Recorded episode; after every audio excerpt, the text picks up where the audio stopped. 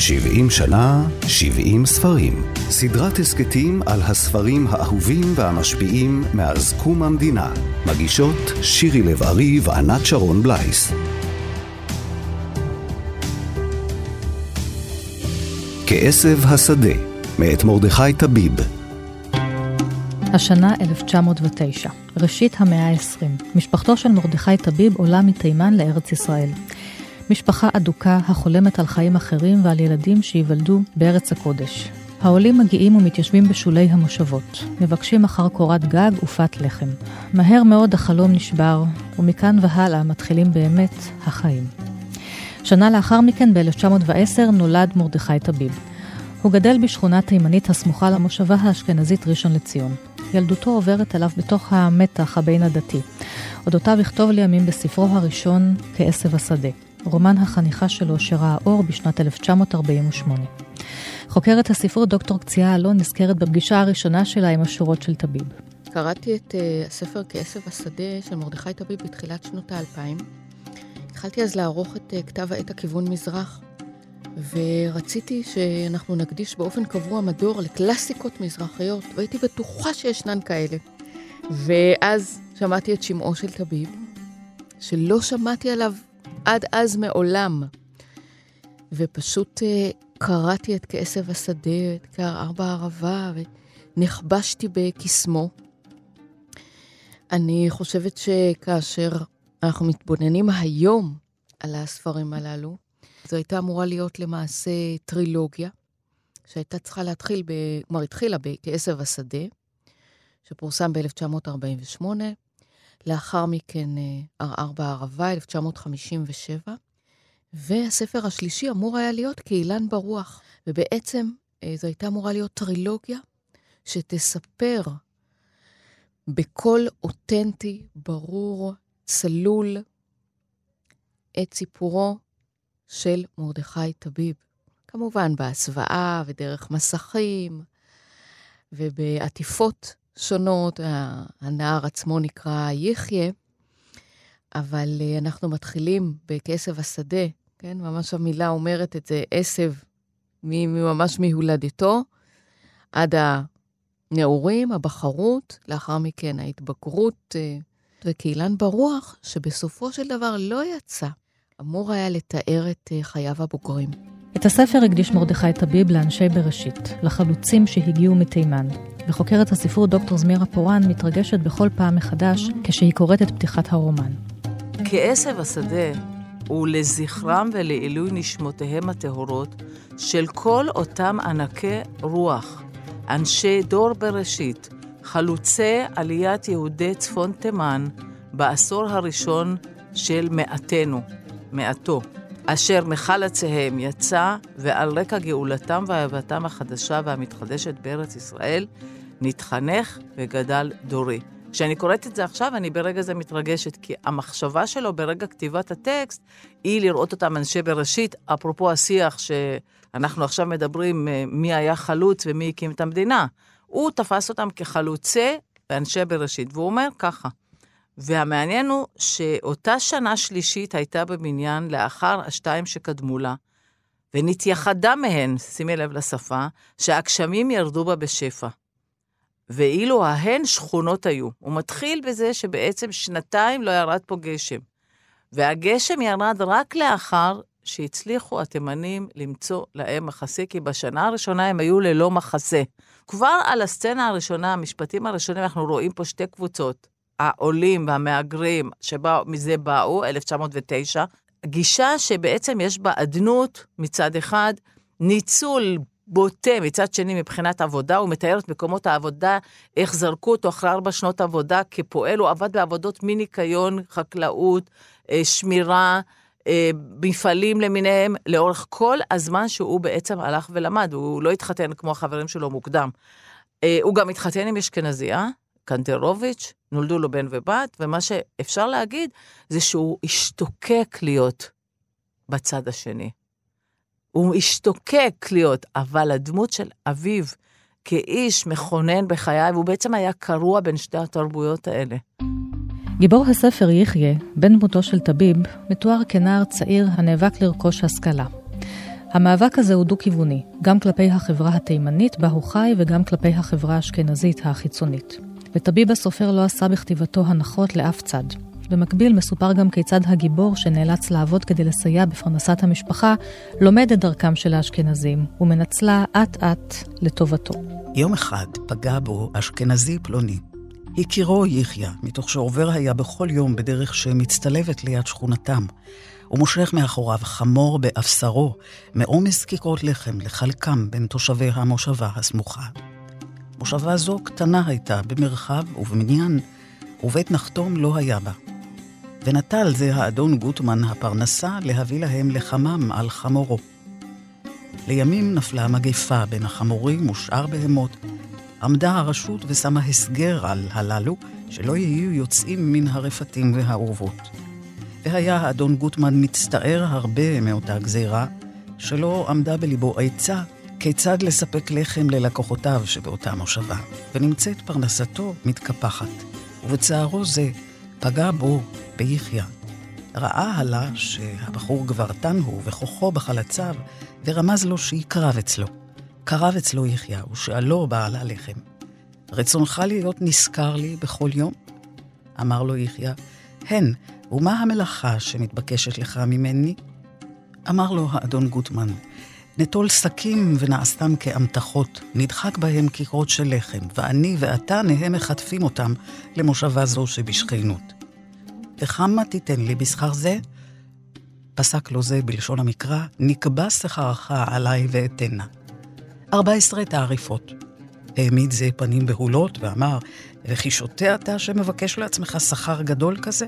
ואני גופי איני אלא דח מח, וכל כולי איני אלא שכיר.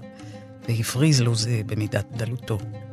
ולפי שידע יחיה, שעל כורחו יתרצה, כיוון שידע עניינה של אותה גזירה, העמיד פנים שלוות ואמר לו כלא לו ולא עליו, רשאי אתה, יא חביבי, לבקש לך אחד טוב ממני. והחזיר פניו והשים עצמו כעומד לילך.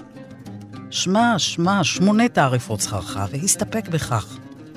הסב יחיא ואמר לו, לרצונך אני מפחית, עשר תעריפות וכיכר לחם כתוספת. עד כאן ולא פחות מכאן. טלטל זה שתי ידיו בחלל האוויר, הניד כתפיו ונתרצה. למעשה טביב כתב על ההתיישבות העובדת, אבל מהכיוון הנגדי. קציעה אלון משתפת בקושי האישי שלה לקרוא את התיאורים בספריו, שכולם נטועים בביוגרפיה האישית שלו.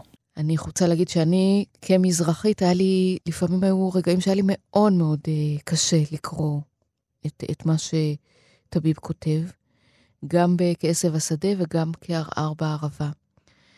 התיאורים uh, לפעמים מזכירים תיאורי uh, אפרטהייד והתעללות והתנשאות וניצול. עולות, עולות בראש ממש תמונות מ... ארצות הברית, שחורים ולבנים, דרום אפריקה. ויש משהו מאוד uh, אותנטי ואמיתי בתיאורים שלו, ולמרבה הצער, אני, למרות התיאורים הקשים, אני חשה כי יש בו איזשהו תו של אה, מחויבות לאמת, והוא לא נקלע לפינות של אה, הגזמה מלאכותית, או ציור כזה או אחר שהוא רחוק מן האמת ומן המציאות. טביב עצמו עשה בדיוק את המסלול שיחיה, הגיבור הספרים, עושה. למעשה, הוא למד בבית הספר, ככה יסודי תיכון, כן, הוא ככה עובר באמצע היסודי, למושבה. והסיטואציה הזו של להיות תימני יחיד, בבית הספר ובמושבה האשכנזית ראשון לציון, היא סיטואציה אה, קשה עבורו, שבסופו של דבר מסתיימת אה, בחירה. והיכולת שלו לתאר את המזרחים ואת האשכנזים על כל בעיותיהם. התימנים שחיו בעוני מרוד ומנבל ממש, דרכי החינוך שלא בחלו במכות פיזיות על ימין ועל שמאל, הוא אחד מן התיאורים בספר, הוא מתאר כיצד בחדר, כן, התימני, כיצד קושרים אותו בידיו בחבל למעלה ופשוט מצליפים בו ללא, ללא רחם. והמאבק העצום שלו, שדרש ממנו כוחות נפש בלתי רגילים, להשכלה. וגם כאשר הוא נפלט מבית הספר האשכנזי במושבה, ברור לנו שהתשוקה לידע, לדעת את העולם, להבין אותו, היא תשוקה שמפעמת בו בכל נים ונים, בכל תא ותא בגופו, גם בגיבור יחיה וגם במרדכי טביב עצמו. והנה דברים שאמר מרדכי טביב בשיחה עם קוראים צעירים ונמצאים בארכיון גנזים. עד שיום אחד קראתי בספר שנקרא הנוסעים מספרד, ואני ראיתי את הספר הזה, זה היה בגיל 16 או משהו, דבר כזה. קראתי בספר הזה, והספר הזה היה נמצא אצל חבר שלי, שהוא היה מן היישוב, הוא היה לומד, והוא היה מחליף ספרים בספרייה. ביקשתי ממנו שהוא ישאיל לי את הספר לקריאה, כיוון שאני קראתי אותו ונמשכתי לקרוא אותו. אז הוא הטיח בפניי, אתה, בשביל, אתה רוצה לקרוא ספר, אתה הרי איש רחוב, מה לך ולספר? ואז זה היה הדבר שהסיכה הראשונה שנעצה בי, שבכוחה אז הלכתי מיד לאחר מכן לספרייה, גנבתי שוב מספרייתו של אבי שני ספרים והבאתי אותם לספרייה כמשכון ואז התחלתי להחליף בספרייה הציבורית של ראשון לציון ספרים והספר הראשון שקראתי שדרכו נמשכתי לקריאה חילונית זה היה הנושאים מספרד. כך התחלתי את הקריאה שלי בספרות חילונית, אה, כך אני הגעתי בדרך זו לספרות וליצירה. אז בשנים הללו לא דיברו על שיח מזרחי, אבל כל המושגים שמדברים עליהם היום כבר מופיעים ביצירה המוקדמת הזאת. הקבוצות הסגורות, הבועות, שהוא בעצם השליח שיצא מבועה אחת לבועה השנייה. בתוך הבועות האלה רואים את החברה, כל השיח המזרחי העכשווי שאנחנו מדברים עליו, הוא כל כך בולט בתוך הטקסט, שקשה להאמין שזה נכתב ב-48 וכל כך הרבה שנים עברו, שעכשיו שמדברים אומרים, לא, מי דיבר על זה? איפה דיברו על זה? זה פשוט נמצא הרוג בתוך הטקסט. כסף השדה נחשב לרומן הראשון שראה אור לאחר קום המדינה. אבל טביב אינו מוזכר בנשימה אחת עם סופרי דור תש"ח, ואפילו הסיפור כינורו של יוסי שנלמד בעבר בבתי הספר הוצא מתוכנית הלימודים ויצירתו נשכחה לחלוטין. אבל טביב גם העיד על עצמו כי לא אהב להיות מזוהה כסופר תימני או מזרחי. הוא ביקש להיות פשוט סופר. כאשר אנחנו מדברים על אותם סופרי המדינה, דור המדינה, דור תש"ח, איכשהו, כן, המשבצת שמוקצית לטביב, אם הוא מוזכר בכלל, זה המשבצת, כמו בחסמבה, כן, עוזי התימני, טביב התימני. הנה, יש לנו גם מישהו שכותב מבפנים. ואני חושבת שדווקא התיוג הזה, שיש בו משהו מאוד מאוד אמביוולנטי, בסופו של דבר הפנה את אה, עוקצו כלפי טביב, והוא ככה נשמט ונעלם מן הקאנון, ומאוד מאוד חבל שכך. שלונסקי כינה את טביב שלום עליכם. אבל הוא לא כמו הוא הלך בשדות. יחיא שלנו פה הוא לא יפה הבלורית והתור, אפילו שהוא באמת יפה. בספר הוא מתואר כגבר חסון, ארץ ישראלי במובן העמוק של המילה, אמנם שחום, לא בהיר, כמו אליק שעלה מן הים, או אורי ביצירה של אה, שמיר. אגב, הוא יצא לפני שמיר, לא יעזור כלום, למרות ששמיר כתב ב-1947, אבל זה נגנז. והוא נקרא הרומן העברי של הצבר הראשון. זה לא יעזור מבחינת, הוא הראשון שמוצג בדור בארץ. השפה של טביב, העברית שלו, מרובדת, וכיום יש מי שהתקשו לקרוא בספר ללא רקע מתאים, על מנת להבין את הלשון השלמה שאבדה בכור ההיתוך הישראלי. הוא כותב כיצד אה, הוא בא ל, לבית הספר האשכנזי, והוא יודע לבטא כל הברה והברה, את החטא הגרונית, את העין, את הגימל הדגושה. אני אמרתי לעצמי, איך מבטאים גימל דגושה? כשהוא למשל מתאר את המבטא האשכנזי, הוא, בספר עצמו הוא מדפיס יחיה, יוד, כף, ללא דגש, יוד יוד א'.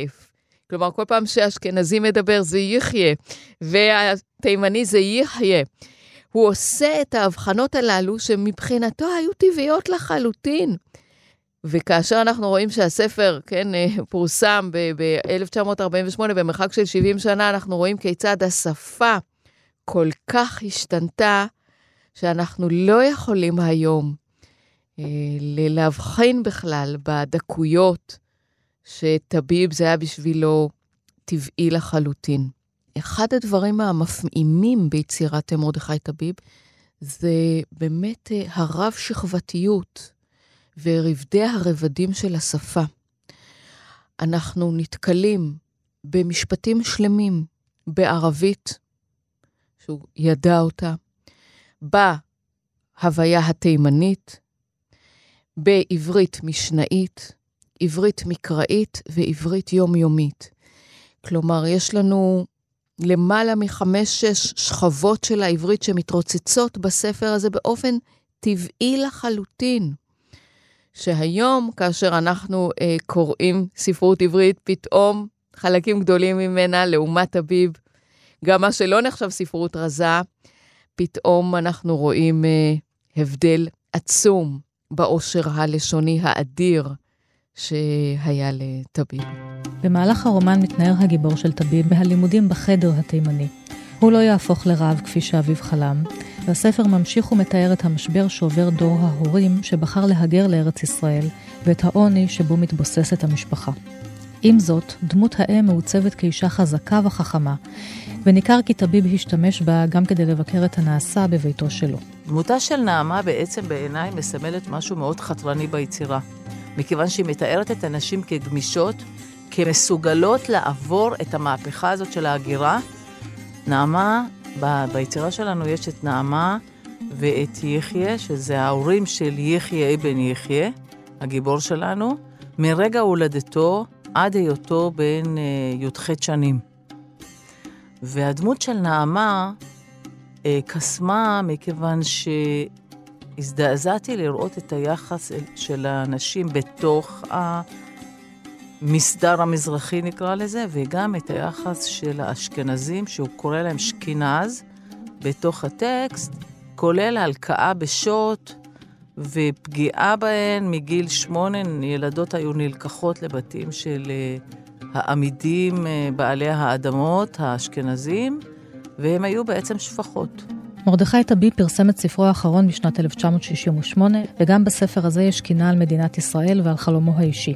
הוא נפטר בשנת 1979. הוא בעצם נער משוטט, נער שמחפש את הזהות שלו. הוא חוטף מכות לאורך כל חייו, פיזיות ונפשיות, והוא מתאר בעצם סיפור חניכה עצום ממדים. קראתי אותו בפעם השלישית לקראת המשדר, ואני פשוט נדהמתי לראות כמה הוא רלוונטי. בעוצמה שלו של מה זה החברה הישראלית. כמה היא מקוטבת, כמה היא לא מכבדת את האחר. עד כאן התוכנית על הספר כעשב השדה מאת מרדכי טביב. באולפן ענת שרון בלייס, תודה לאורלי מורג על קטעי הקריאה, תודה רבה גם למכון גנזים, תודה לליטל אמירן וענת אורי.